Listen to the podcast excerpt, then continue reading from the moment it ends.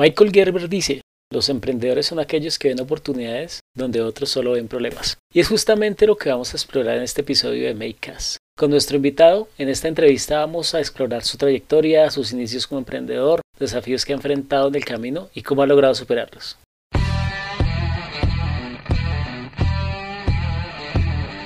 Hola Makers, este es un espacio donde hablaremos de emprendimiento e innovación desde el cero. En este podcast queremos compartir con ustedes información relevante para las pymes, entrevistas con emprendedores e invitados especiales, datos interesantes, coaching empresarial y relatos de vida. Bienvenidos.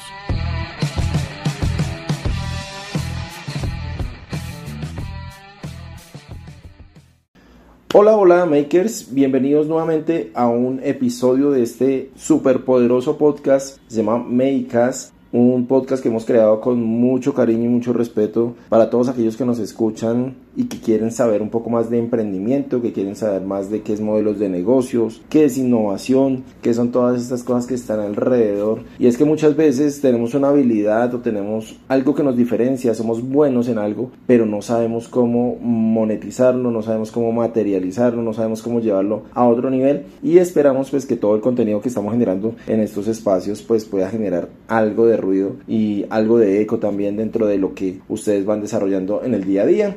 Por eso que el día de hoy trajimos un invitado que tuvimos la fortuna de trabajar con él en un proceso de aceleración que estábamos haciendo con Impulsa Colombia apps.co y Ministerio de las TIC, donde estos mentores nos colocaban al servicio pues de los que estábamos participando, toda su experiencia, todo su conocimiento, todo lo que venían desarrollando a lo largo de sus vidas. Escuchamos la historia de José Santos, un emprendedor de pura cepa que nos pareció fascinante su historia de vida y cómo desde tan joven empezó a ver una visión diferente de un mercado, de unas oportunidades. Entonces le dijimos a José, venga, participe, comparta toda su historia, comparta toda su experiencia para aquellos que hasta ahora están iniciando, para aquellos que nos están escuchando. Así que José, antes de presentarlo, él es administrador de negocios y está ahorita terminando una, una maestría en negocios internacionales con una visión de emprendedor, super futurista, ya pensando de una forma global. Así que José, muchísimas gracias por aceptar la invitación y bienvenido a este espacio. Te vamos a exprimir un montón todo ese conocimiento y toda esa experiencia que eh, bueno, Alexi, muchísimas gracias eh, por la invitación. Pues eh, muy contento de estar acá en espacio compartiendo con ustedes y bueno, aportando un granito de arena pues, con la experiencia que hemos tenido durante estos años que me hubiese gustado en algún momento también poder contar con esta cuando yo también empecé cuando estaba joven. Entonces súper contento de acá compartir con ustedes.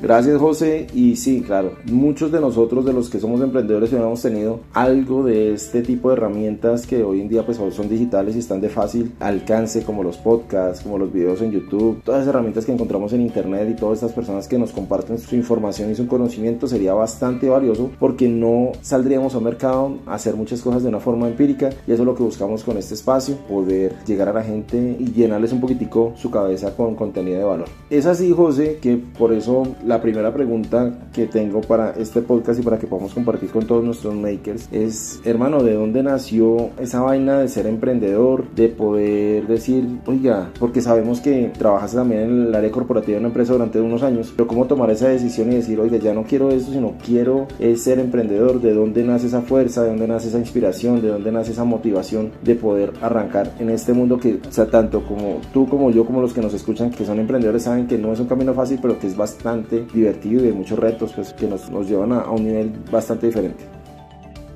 Bueno, digamos, yo tuve una fortuna y es que cuando yo estaba muy joven, yo trabajaba con el papá de un amigo mío que era empresario y desde muy joven yo me iba con él, desde los 14 años me iba con él a, acompañarlo a, hacer sus negocios en su empresa, entonces yo los sábados me iba con él a acompañar, a escuchar, a, mirar qué era lo que él hacía, solamente eso era lo que yo hacía con él los sábados, pues obviamente era el día que podía después del colegio, yo creo que él fue como un detonante importante pues en el momento de haber empezado a hacer empresa tan joven que inclusive cuando empecé empresa pensé que había empezado ya a muy alta edad, yo pensaba que a los 26 ya está, me había dejado el tren, pues ya se pueden imaginar. A pesar, pues obviamente yo eh, terminé mi carrera, trabajé en Argos desde los 21 años hasta los 25 años más o menos. Ya luego me fui de viaje y ya empecé a vivir en el exterior y ya cuando regresé yo dije, no, pues renuncié a Argos estando allá y yo dije, no, pues ya voy a, a empezar a buscar en qué voy a hacer empresa. Y yo creo que lo que marcó fue, digamos, el tener la oportunidad de ver a esta persona haciendo su empresa, creciéndola. Obviamente mi papá inclusive trabajó también 32 años en el grupo Arcos, entonces yo tenía como esos dos aspectos, esas dos visiones de vida, pues un empresario y un trabajador operativo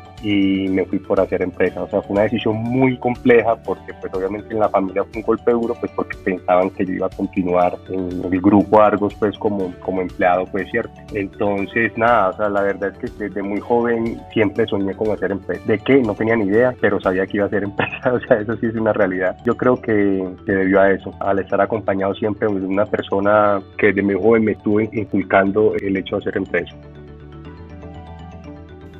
Oiga José, y qué chévere y qué bueno escucharle eso porque nosotros en Make Más estamos convencidos que si desde jóvenes, así cuando usted arrancó con este mentor, con esta persona que empezó a acompañar desde tan joven, desde esos 15 años, los jóvenes empezaron a meterse en el cuento, los jóvenes empezaron a entender que hay oportunidades, cómo se mueve la industria, cómo son los negocios, cómo tiene que tener un manejo emocional, cómo pueden hacer dinero desde la pasión, cómo pueden disfrutar cada uno de esos pasos que pueden recorrer en cada uno de los caminos, pues que al final cada quien escoge, porque no estamos diciendo pues que ser empleado sea malo, porque también es un camino y es un camino bastante bueno también cuando hay un tema de crecimiento, cuando hay un tema de que yo disfruto lo que hago, que es al final lo que buscamos en Make Más es más, nosotros tenemos una escuela eh, de emprendimiento que lo manejamos en un formato digital. Tenemos nuestro bootcamp de emprendimiento extremo donde invitamos a los jóvenes precisamente entre los 14 y los 17 años a que empiecen a entender esto. Porque encontramos, y, y quiero contarte José, quiero compartir con los makers también, encontramos que las personas en los colegios, aunque se desarrollan algunas actividades de emprendimiento, no están demasiadamente soportados con la carga que se necesita, con la carga académica, porque los profesores no están preparados para eso. Entonces lo hacen mucho desde el libro o desde los casos de éxito, terminando en una feria de, emprendimiento, que siempre lo contamos así, pero al final no hay experiencia, que eso es el verdadero aprendizaje. Y eso es lo que nosotros queremos llevar con nuestro bootcamp de emprendimiento y eso es lo que estamos realizando para ellos. Todo esto lo llevo, José, para hacerte una pregunta y es ¿Qué es eso? Ya entrando en materia y aprovechándote totalmente la disponibilidad y la generosidad en este podcast, ¿qué es eso que debe hacer un emprendedor cuando decide tomar este camino? ¿Qué es eso que debería empezar a hacer o a ver? Bueno, cuando arranqué la empresa, lo primero que yo buscaba era qué gap o qué brecha eh, yo veía en los mercados que, iba evaluando. O sea, es decir, yo terminé en el mundo del plástico, cosas de la vida, pues la verdad es, digamos, súper válido lo que mencionaste. Yo me he rodeado de gente adulta desde muy joven. Entonces, digamos, yo llegué al mundo del plástico porque otro, otra persona que yo conocía, industrial, me invitó cuando yo creé la primera empresa con él, que era Plus, a crear ese proyecto con él. Fui de la mano con este industrial y me fue enseñando sobre la industria. Ya luego cuando, digamos, cerré ese ciclo con él, porque, digamos, no nos entendimos en, unos temas de valores, digamos, ser una persona muy enfocada en el dinero. Mi filosofía de hacer empresa es más sobre elevar la sociedad. Entonces, digamos, eh, terminamos en términos pues muy buenos, pero, pero listo. Y arranqué pues la empresa que tenemos hoy en día con mi socio actual. Lo primero que, digamos, nosotros buscamos es una necesidad, buscar algo que estuviera buscando el mercado que no lo había encontrado. En una industria tan competida como el plástico, inclusive tú encuentras oportunidades. Entonces, ¿cómo saberlas identificar? Eso pues fue lo primero. Nosotros arrancamos con un producto eh, que son los filtros para los pozos sépticos, utilizando plástico recuperado, que digamos hemos sido como muy de la línea de del impacto que generamos como industria. Entonces queríamos como qué productos funcionales para la industria podríamos hacer utilizando plástico recuperado. Digamos, eso fue con lo que nació la empresa. Entonces creamos este primer producto. En lo particular de eso, encontramos una oportunidad y era que los pedidos eran, o sea, cuando las empresas compraban, se les demoraba mucho en las entregas de ese producto. Digamos, tú comprabas hoy y te entregaban, no sé, al mes, mes y medio. Entonces nosotros lo que hicimos fue mejorar los tiempos de entrega. Entonces, mira, era algo que ya estaba inventado. Yo no o sea, nosotros no inventamos ese producto. Lo único que hicimos fue cambiar los procesos de venta y identificamos una oportunidad en los tiempos de entrega. Y con eso fue que, digamos, empezó la empresa. Ya luego Cuando nosotros fuimos a buscar quién nos inyectara ese molde, nos dimos cuenta que no había una empresa que realmente inyectara con conocimientos técnicos, digamos a nosotros los que buscábamos maquila. Entonces ahí nosotros creamos una empresa de maquila. Entonces empezamos a comprar porque digamos mi socio tiene muy buen conocimiento técnico, bueno, y yo pues desde mi lado administrativo, financiero y ventas, identificamos otra oportunidad de negocio cuando yo estaba buscando quién me inyectara mi producto. Entonces mira que es siempre como estar atento qué mensajes te va dejando el mercado y de pronto aprovechar esas oportunidades. Eso es lo primero. Y para eso, José, hay que, hay que meterse en algo específico. O sea, entiendo que la empresa que, que lideras se llama Kingo, que es la empresa de, plásticos. Y resultaste en plásticos, por lo que nos contaste hace un ratico, una persona siempre ha estado rodeada de personas adultas y una persona como que empezó a meterte ahí por ese lado. Pero siempre es necesario, más bien, es necesario focalizarse en ese tema. Por ejemplo, si tú estabas en tema de plásticos, no estabas pensando en otro tipo de negocios o también es bueno como estar mapeando también lo que está pasando afuera. Bueno, mira, respecto a esa pregunta, súper interesante porque me da pie para hablar del primer error que nosotros cometimos cuando hicimos empresa, en este trayecto de, de hacer empresa. Cuando nosotros, digamos, vamos entendiendo qué necesidades hay, lo importante es que vayas de la mano con el negocio que vos estás haciendo. Por ejemplo, nosotros no nos desviamos mucho. Nosotros teníamos un molde, entonces lo que hicimos fue, cuando llegamos al punto en que el molde ocupaba una máquina, nosotros compramos esa máquina y luego compramos la segunda, pero para ofrecer servicio. Entonces, obviamente, nos ayuda a disminuir los costos fijos, ¿cierto? Era complementario, no eran excluyentes. ¿Qué sí pasó? Te voy a contar un poquitico de la historia de Biplas, porque digamos, todo, Kingo nace de Biplazo y Esori, que es otra empresa que tenemos, nace de Biplazo. Nosotros cuando empezamos Biplazo, empezamos con ese molde, no lo maquilaban, no fue muy mal, entonces decidimos montar una planta, pues comprar ya las máquinas de inyección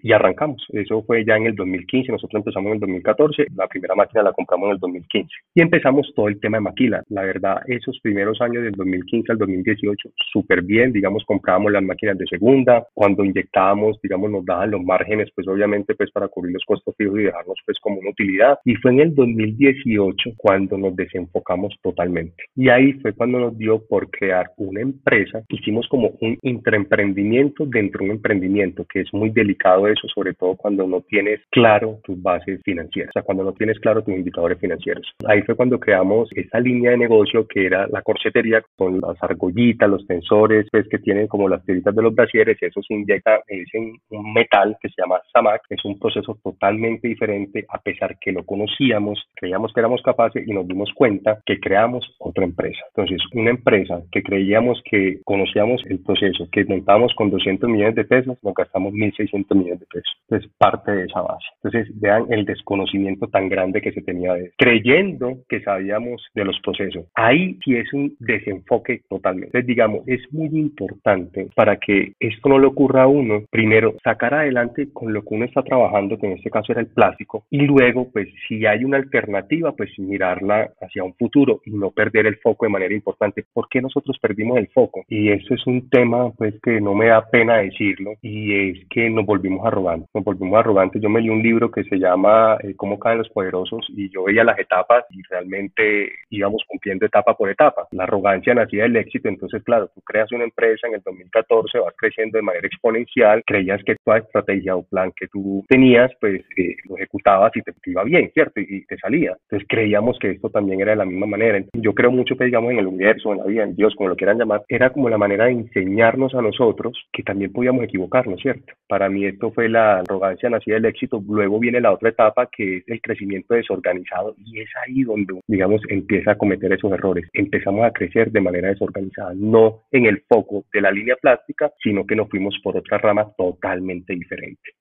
Y ahí tocaste un tema también fundamental y lo dijiste hace un ratico, es el tema financiero. Sabemos y nosotros como consultores también en Make Más, cuando hemos tenido la oportunidad de trabajar con emprendedores, muchos no saben nada, pero nada del tema financiero y todo se lo llevan al contador y el contador sabe sacar cuentas. Son pocos los que saben hacer un análisis financiero que te dicen, mira, estos indicadores están mal, hay que tomar estas decisiones. Son pocos los que hacen eso. Y el no saber esa parte financiera, el no saber qué es un flujo de caja para una operación, el no saber la utilidad, el no saber cómo disminuir esos costos fijos o variables, bueno, un montón de cosas que el emprendedor va aprendiendo poco a poco, hace que seguramente pasen este tipo de cosas. Y quería preguntarte ahí, con el tema financiero. Ustedes lo venían haciendo, entiendo que la empresa ya venía funcionando, eh, les estaba yendo muy bien, pero ¿cómo vivían ese tema financiero? ¿Cómo lo estaban haciendo? Listo, mira, es fundamental tener base financiera. Si no las tienes, búscate a alguien porque de verdad no es un contador, digamos, no es algo para dejarle al contador. El contador te tiene un PIB, balance, y ya pues está en vos con esa persona pues que te entregue los indicadores de liquidez, de productividad, de márgenes. Entonces, digamos, nosotros sí hemos sido muy juiciosos, digamos, esa tarea inclusive la hago soy yo. Yo veía el flujo de caja libre de la empresa, ¿cierto? Pero siempre trabajamos muy ajustado con esa caja. Y cuando nos metimos en este proyecto, obviamente tienes una proyección de 200 y te llevan 1600, pues allá no hay caja pues que te aguante, ¿cierto? Entonces, pues ahí vinieron pues digamos todos los problemas financieros habidos y por ahí. A pesar que teníamos el conocimiento, cometimos el error. Teniéndolo, pues imagínense, teniéndolo, cometimos el error. Nos confiamos, ¿no? Es que digamos todo partió, Alexis, de la confianza, de creernos, eh, mejor dicho, que podíamos con todo. Joven, ya ahora me di cuenta que sí era joven cuando empecé la empresa, o sea, ya,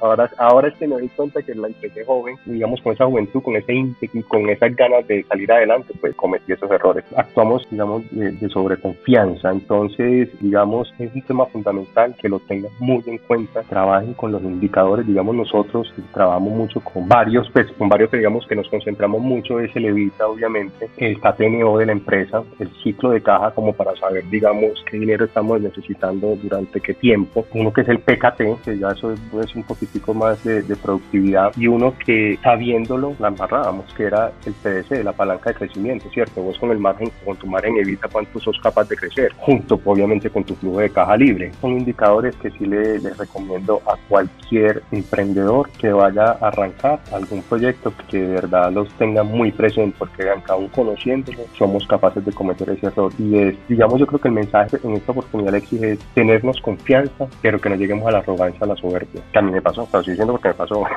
y no, pues, arrogante, pues pienso yo. Pero fue parte del aprendizaje. Ha sido algo bonito, que, por ejemplo, cómo a través de hacer empresa, paralelamente vos también vas creciendo como persona. Entonces, digamos, a mí parte de o sea, algo de lo más bonito de hacer empresa es, es cómo he cambiado yo como persona, como ser en esa línea de tiempo también. Mira que escuchándote me acordé que ayer estaba hablando con un emprendedor. Yo le decía, en una mentoría le decía, hermano, usted está haciendo muy bien el front, pero el back le falta mucho. Entonces él no entendía y resulta que este man hace una cosa de, espectáculos y artísticos y bueno, lo hace muy bien, pero llevaba este tema de la arrogancia que te escucho. Él también es el gerente, él también es el comercial, él también es el financiero, él también nos pasa a muchos emprendedores. Yo le decía, usted tiene que delegar, o tiene que soltar, porque o no va a hacer ni bien lo uno ni bien lo otro, porque su negocio está creciendo y que si nos comparamos con una cultura, por ejemplo, en Estados Unidos, en Silicon Valley, allá un programador que le pasó, pues hemos conocido la, la historia de varios emprendedores o varios, varias personas referentes en todo el tema, donde los despidieron de su cargo de gerente porque los manes eran buenos, era haciendo otra cosa, más no creciendo empresa. Entonces, acá el emprendedor hace de todo, ¿no? Allá una persona que tiene una habilidad o que tiene algo que pueda sacar y que solucione una necesidad como iniciabas o que sea algo disruptivo, se dedica eso y alrededor tiene un grupo de, comercial que es el que le saca a vender esa idea, tiene un líder de, de tecnología, si le van a meter tecnología, tiene un, un CEO, una persona que le ayude a sacar ese negocio adelante y la persona, el que tiene esa habilidad o el que tiene ese producto se dedica a la perfección y a sacar. Entonces yo le decía a esa persona, tienes que soltar y le sentía como esa resistencia, esa resistencia de ¿Por qué? Porque si yo también puedo ser gerente, porque si yo también puedo, así como lo vengo haciendo, lo vengo haciendo bastante bien. Y yo le decía también era, si quieres crecer, hay que soltar, porque hay que empezar a delegar y hay que empezar a mirar cómo podemos hacer esto un poco pues más escalable. Y escuchándote también, José, y devolviéndome un poquito, va con una pregunta un poco más desde el ser. Nosotros decimos en Make Más que cuando emprendemos tiene que haber algo que se llama pasión y tiene que haber algo que me mueve y que me haga levantar todos los días para buscar eso que yo quiero que pase. En ti, ¿qué fue lo que pasó a esa edad? ¿O qué es eso que ha estado ahí presente en ti para sostenerte durante varios años? Yo creo que es la filosofía de empresa que tenemos mi socio y yo, como se lo manifestado ahorita, y es elevar la sociedad. Yo soy, digamos, una persona que se preocupa mucho por la sociedad, digamos, por el impacto que podamos generar a nivel social, económico, ambiental. Entonces, a mí lo que me hace levantarme todos los días con esas ganas de trabajar y de comerme el mundo es que las personas que están a nuestro alrededor, cómo pueden ser impactadas de manera positiva con ese norte que nosotros tenemos con el hecho de hacer empresa. Como lo bonito que es cuando tú jubilas a tu primera persona, que nos pasó este año. O sea, esa emoción, el poder invertir en unos abogados, porque para mí no fue un gasto, sino una inversión en unos abogados para que le pudieran sacar su pensión, eso no tiene descripción, ¿cierto? Eso es realmente lo bonito de hacer empresa algo que nosotros decimos y bueno y que también cambió en mí de los 26 años cuando arranqué realmente hacer, digamos, cuando ya arranqué el mundo del plástico, porque yo había hecho empresas, no hablé de eso, pero había hecho otras empresas antes, arranqué como a los 23 años con la primera y ya luego la cerré, pero, digamos en el punto que empecé como a tener un poquitico más de más de madurez. Inicialmente cuando nosotros hicimos empresa, nosotros nos enfocamos mucho en el dinero, era nuestro objetivo. Ya después cuando yo empecé a cambiar, por eso fue que inclusive no me seguí entendiendo con mi esposo, me di cuenta que el dinero es una consecuencia de hacer las cosas que a vos te gustan. Eso viene por añadidura, o sea, tú haz lo que a ti te encanta y eso va a llegar. Pero más que eso, el hecho de vos a través de tu empresa o lo que vos estás creando junto con tu equipo de trabajo, porque no solamente uno, son todos los colaboradores, cómo ellos pueden ir cumpliendo esos sueños que ellos tienen utilizando tu empresa como plataforma. Nosotros lo hacemos porque pues, yo trabajamos en la empresa, no somos eh, netamente capitalistas, o sea, también trabajamos. Y cómo él también puede pagarle la universidad a su hija, cómo puedo yo pagarme esta maestría, que es un tema súper bacano. Qué pena, voy a hacer un paréntesis ahí, que yo recuerdo que cuando hice la maestría, cuando quería hacer la maestría inicialmente hace dos años, no tenía con qué pues, la plata para hacerlo y gracias a Dios no lo pude hacer. En ese momento, a pesar que a mí me gusta estudiar mucho, me gusta el conocimiento, en ese momento yo creo que la quería hacer más por el título que por lo que fuera a aprender. Y yo creo que por eso las cosas no se me daban. Ahora, cuando entendí que el título es un adorno, que ya a la larga pues yo no necesito una maestría para, digamos, conseguir un cargo algo así, yo lo hago es porque me gusta y porque obviamente cojo ese conocimiento y lo aplico en la empresa. Que cuando ya yo cambié, digamos, a pesar que es la misma maestría, pero el fondo del por qué las cosas me empezaron a fluir mejor. Entonces, qué pena, cierro ahí el paréntesis, sino que es lo importante de el por qué, a pesar que es lo mismo, el por qué lo quiero hacer, elevar sociedad. Yo utilizo la empresa para elevar sociedad, para que cada persona pueda ser mejor persona, mejor profesional, mejor ser humano. Eso es básicamente, no sé si respondí la pregunta con, con eso.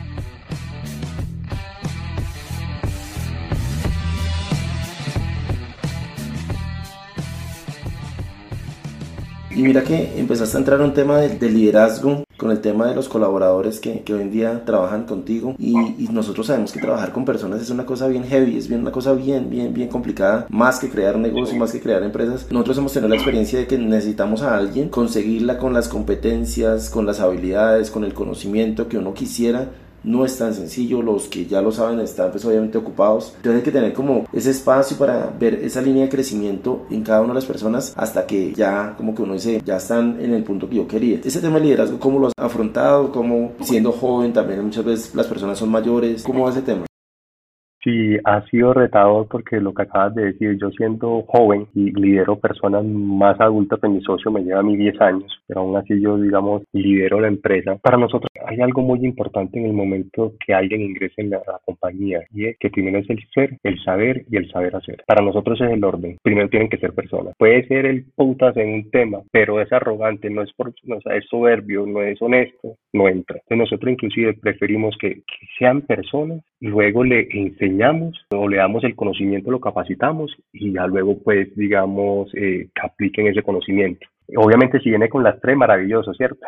pero, pero normalmente no pasa eso, o sea, normalmente llegan a la empresa y, los hacemos la verdad, o sea, digamos, trabajamos de la mano con ellos porque como filosofía, como valores de empresa, para nosotros eso es fundamental más que cualquier otra cosa. Entonces, digamos, cuando me preguntas a nivel de liderazgo, yo creo que lo hacemos a través del ejemplo, mi socio y yo. Y es que no solamente hablamos las cosas por hablarlo, sino que nos preocupamos por poder cumplir con lo que nosotros nos comprometemos. O digamos que en la empresa el ambiente es bacano porque, digamos, mi socio y yo somos muy tranquilos, dejamos trabajar, eso sí, jamás en su vida se le ocurra llevarse un tornillo a la empresa. Para nosotros eso es robar. Sí somos muy exigentes y muy apegados a nuestros valores que son básicamente la humildad, la honestidad, el respeto y la responsabilidad. Y humildad vista desde que todos somos iguales. O sea, nosotros lo que hablamos es, nosotros tenemos son responsabilidades diferentes. Somos exactamente lo mismo, con responsabilidades diferentes y por ende unos salarios diferentes, porque tenemos unas responsabilidades. Pero allá que es que yo soy el jefe y que yo soy y que te... No, jamás. Yo creo que esa manera de compartir con las personas, llámelo liderazgo, porque digamos lo hacemos, como digo, a través del ejemplo. Ellos ven ese ambiente de trabajo, que hay respeto, que vos no le gritas a nadie, que no hay jefes, allá son líderes. Entonces yo creo que eso ayuda a que haya un, haya un buen ambiente de trabajo y crean en vos.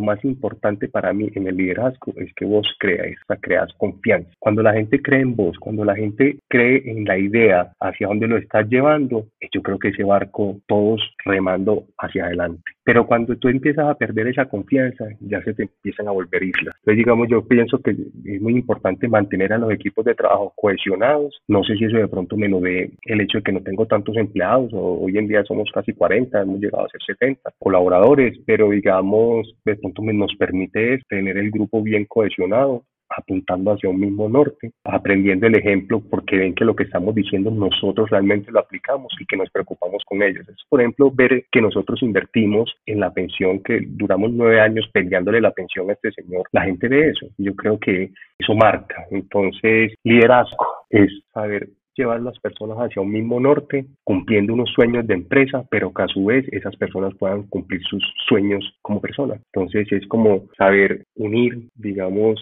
si a vos te va bien, a mí me va bien. Algo que a mí me quedó grabado del matrimonio y que, digamos, cuando me, fui a casar con, con mi esposa, de la cosa que más rescato es que el cura nos decía, vea, si usted se preocupa porque a su esposa le vaya bien y su esposa se preocupa porque usted le vaya bien, eso jamás va a tener pierde. Y eso lo lleva a la empresa. Entonces, si yo me preocupo porque a vos te vaya bien y, usted, y vos te preocupas por mí, no nos va a ir mal. Es eso, confianza, apuntar hacia un mismo norte, tener a tu equipo de trabajo cohesionado, unido, porque aún siendo más joven que ellos, creen en ello. O sea, yo creo que eso, eso es fundamental. Y con ejemplo, nada te ganas diciendo una cosa y actuando de otra manera. Creo que ahí empezás a perder tu equipo de trabajo. Total, siendo, siendo coherentes, ¿no? Siendo coherentes con... Exactamente, esa es la palabra. José, pues muy chévere eso que nos estás contando y para todos los makers que nos están escuchando en este momento, esto no es traído de, de, un libro, esto es traído desde la experiencia de una persona que es emprendedora, una persona que tiene personas a cargo, que si cada uno de los que hemos tenido la oportunidad de ser emprendedores nos ponemos a pensar el impacto que causamos detrás de cada una de esas personas, las familias, los hijos, el estudio, todo eso que pasa ahí detrás, es una responsabilidad bastante grande. Y voy a hacer también un, un paréntesis, José, porque me acordé que ahorita hablabas del por qué y me acordé para los makers que nos están escuchando también lo busquen por ahí en internet de una metodología que es de un autor que se llama Simon eh, Sinek si no estoy mal que se llama el, Gold Circle. El círculo dorado.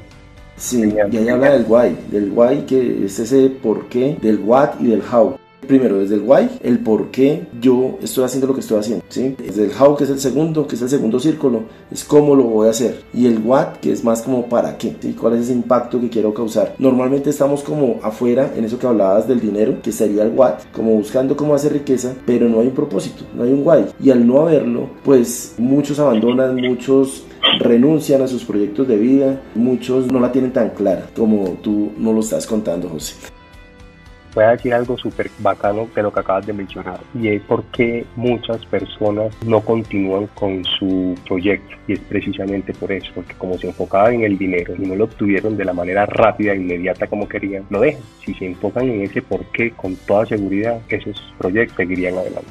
Y entrando un tema también súper importante y es ese tema comercial, José. ¿Cómo has hecho para hacer que tu negocio sea visible? ¿Qué es esas cositas allá alrededor que puedas contarnos para, para aprender? Tema comercial, ese tema que me apasiona mucho, lo estudio, leo bastante. Hoy en día estoy haciendo una maestría en negocios internacionales y ahorita les voy a explicar el por qué estoy haciendo esa maestría. En lo comercial, pues como te decía, identificar la necesidad de tu cliente, de tu, de tu grupo objetivo. Digamos, yo lo que digo es que más que vender un producto, yo vendo confianza. Que mi cliente crea. Y si te das cuenta, vuelvo y utilizo la palabra confianza, creer. ¿Por qué? Porque muchas veces pues ellos pueden conseguir los mismos productos con alguna otra empresa, pero ellos al comprarnos a nosotros están tranquilos que les entregamos cuando cuando piden, que a veces cuando se les olvida nosotros mantenemos inventario, entonces le vamos a entregar, que cuando no podemos entregarle también los llamamos y le decimos, venga, tenemos este problema. Entonces, yo creo que eso nos ha ayudado mucho a nosotros como empresa a crecer de la manera que hemos crecido. Yo te voy a decir una cosa, normalmente me digo, pero pues, para que entiendan un poco la dimensión, nosotros empezamos la empresa con 12 millones de pesos, hoy vendemos más de 4 mil millones de pesos en Kingo, pues, te hablo pues como de Kingo, lo que creo que nos ha permitido llegar a eso, que tampoco es una cosa pues como súper wow, pero pues nosotros hemos tenido, digamos, capital eh, de riesgo, o sea, todo lo hemos hecho, digamos, con lo mismo que ha venido generando la empresa, pues ya creemos un poco más en, un crecimiento pues como tranquilo. Entonces, comercial es como poder identificar muy bien a ese mercado al que quieres atender, preocuparte por él día a día, no confiarte de que pues porque ya tienes un cliente lo vas a tener ahí de por vida, hay que estar atento a qué está haciendo la competencia, o sea, es decir, enfocarte en tu cliente, pero tampoco perder de vista qué está pasando a tu alrededor, ¿cierto? Entonces, digamos, eso es muy importante. Algo que nosotros hemos hecho que sirve como ejemplo en esta área comercial y es cuando nosotros arrancamos y empezamos a voltear la fórmula de maquila a producto propio. Y, acá creo que con esta historia, pues creo que pueden darse cuenta un poquitico de qué hice, y cuál fue ese trabajo que se hizo para poder lograr ese objetivo. Los ingresos de nosotros eran 80% maquila, 20% producto propio. Arrancamos con el proyecto de buscar un producto que nos diera la oportunidad de aumentar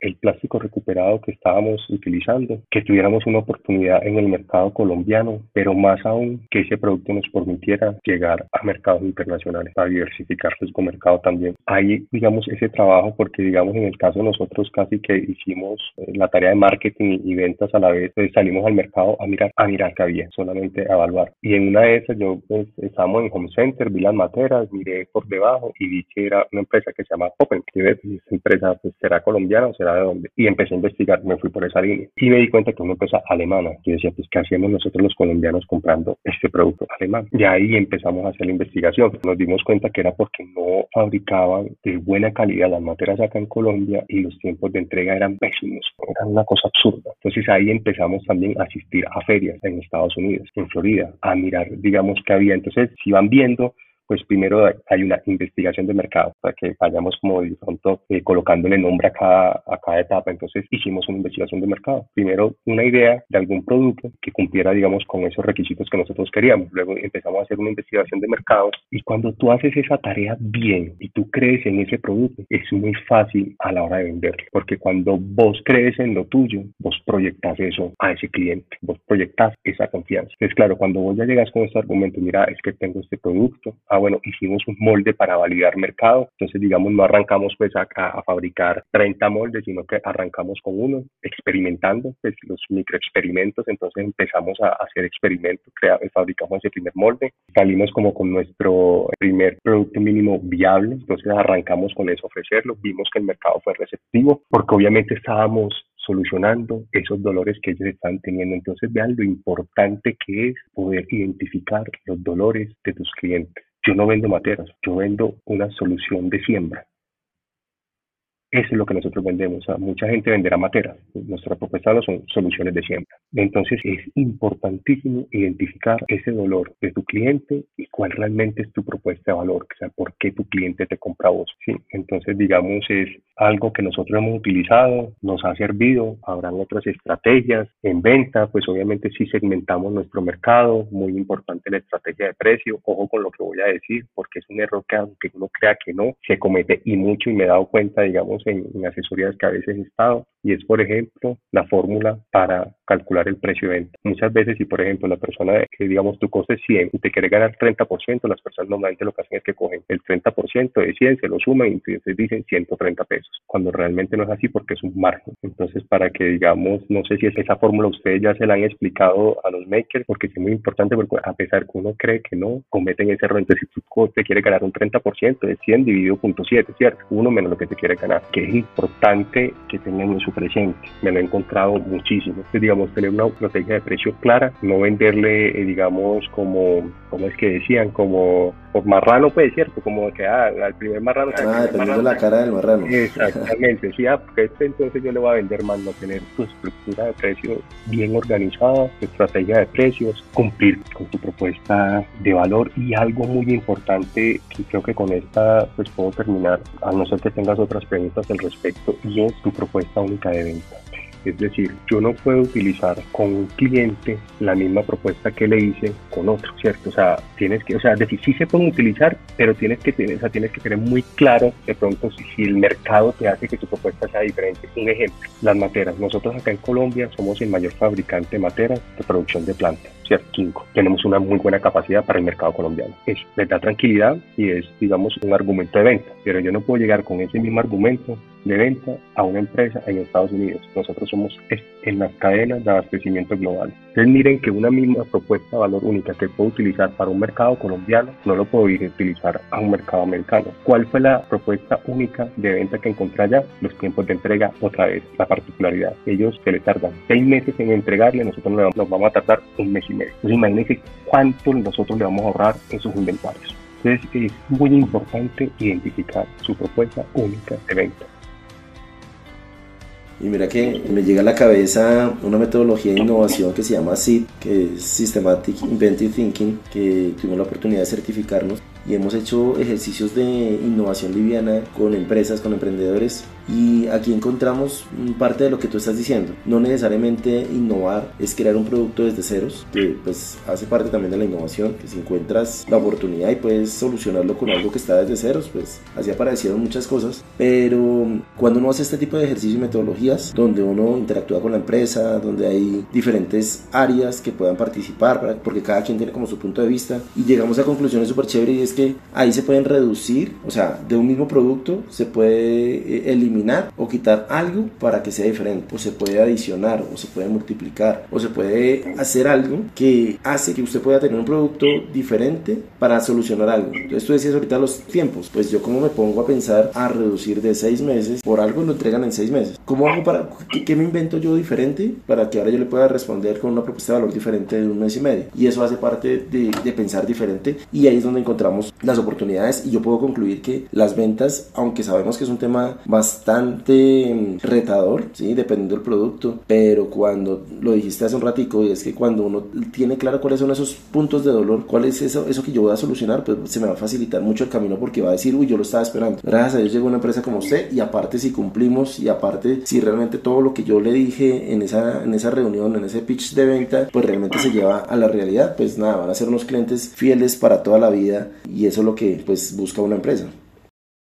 Lo otro que es importante y va, digamos, relacionado con lo que estabas diciendo, en las ventas, cuando uno va a vender, es muy importante dar, digamos, unas características de tu producto, pero más que eso, a la hora de tener tu cliente al frente, lo más importante es escuchar, escuchar su necesidad. Y ahí tú puedes empezar a hacer match de lo que tú estás escuchando que él necesita con lo que te estás ofreciendo. Porque muchas veces hay vendedores que me ha tocado, se enfocan mucho en mostrar la bondad de su producto, cuando ni siquiera se han dado la tarea de escuchar si realmente ese cliente sí necesita algo de eso. Entonces uno pierde tiempo. Pues digamos, no todo el mundo es tu cliente y hay que tener también, digamos, claridad en eso. Tú no le vas a vender a todo el mundo. Eso es algo que pasa muchas veces, incluso me pasó a mí al principio, uno creía que tu mercado es todo el mundo. No, realmente tú te enfocas en un mercado. Ejemplo, yo me enfoco en empresas, un ejemplo, no sé, que fabrican o que consumen más de 20 mil materiales al mes. Eh, a ese, digamos, yo enfoco toda mi energía. Pero eso no quiere decir que si viene la que compra 200 no la va a dejar de vender. Entonces, digamos, a veces se dificulta a las personas a entender eso. No es que yo le venda a todo el mundo. No, es decir, si uno lo puede vender, pero una cosa es, tú le vendes a esas empresas y a ti te compra el de 200. O sea, si a mí me viene y me compra, no tengo ningún problema. Entonces, a veces las, las personas eh, de pronto no diferencian esa línea delgada entre vender y que te compre. Entonces, digamos, importante tener eso ahí presente. Bueno, Makers, ahí lo tuvieron José Santos, líder de Kingo que vino a contarnos muy amable y muy gentilmente también y muy amplio todo el tema desde su experiencia como emprendedor. Esto nos encanta compartir estos espacios porque son espacios para aprender y podríamos durar acá muchas horas hablando. Cuando yo me encuentro con emprendedores, salen y salen temas y hay un montón de temas que seguramente no los pudimos tocar acá por el formato que manejamos. Sin embargo, los temas que tratamos hoy fueron de bastante contenido, bastante valor para todos nuestros makers. Así que José, muchísimas gracias por tu generosidad. Por falla para finalizar, cuéntanos cuál es, cómo, te, cómo te ubicamos por la página web. Bueno, no, nada, eh, con todo el gusto del mundo, cariño del mundo, como siempre digo, pues compartir un poquito. Muchas gracias a ustedes por brindar estos espacios y poder entregar esta información a los makers en la, en la página web de la empresa, que es www.kingo.com.co. Pues ahí pueden ver la información, ahí también inclusive están mis datos y nada, eh, lo que necesiten aquí estaré. Perfecto, José, muy amable. Y bueno, makers, nos vemos en un próximo episodio de Makecast, un espacio que lo hacemos con mucha pasión para que sigamos aprendiendo de este ecosistema emprendedor. Nos vemos. Nos apasiona vibrar en la misma sintonía. Queremos estar más cerca de ustedes en estos espacios de aprendizaje. Síganos en nuestras redes sociales como arroba makemas.co. Visiten nuestra página web www.makemas.co y no olviden compartir con su amigo emprendedor.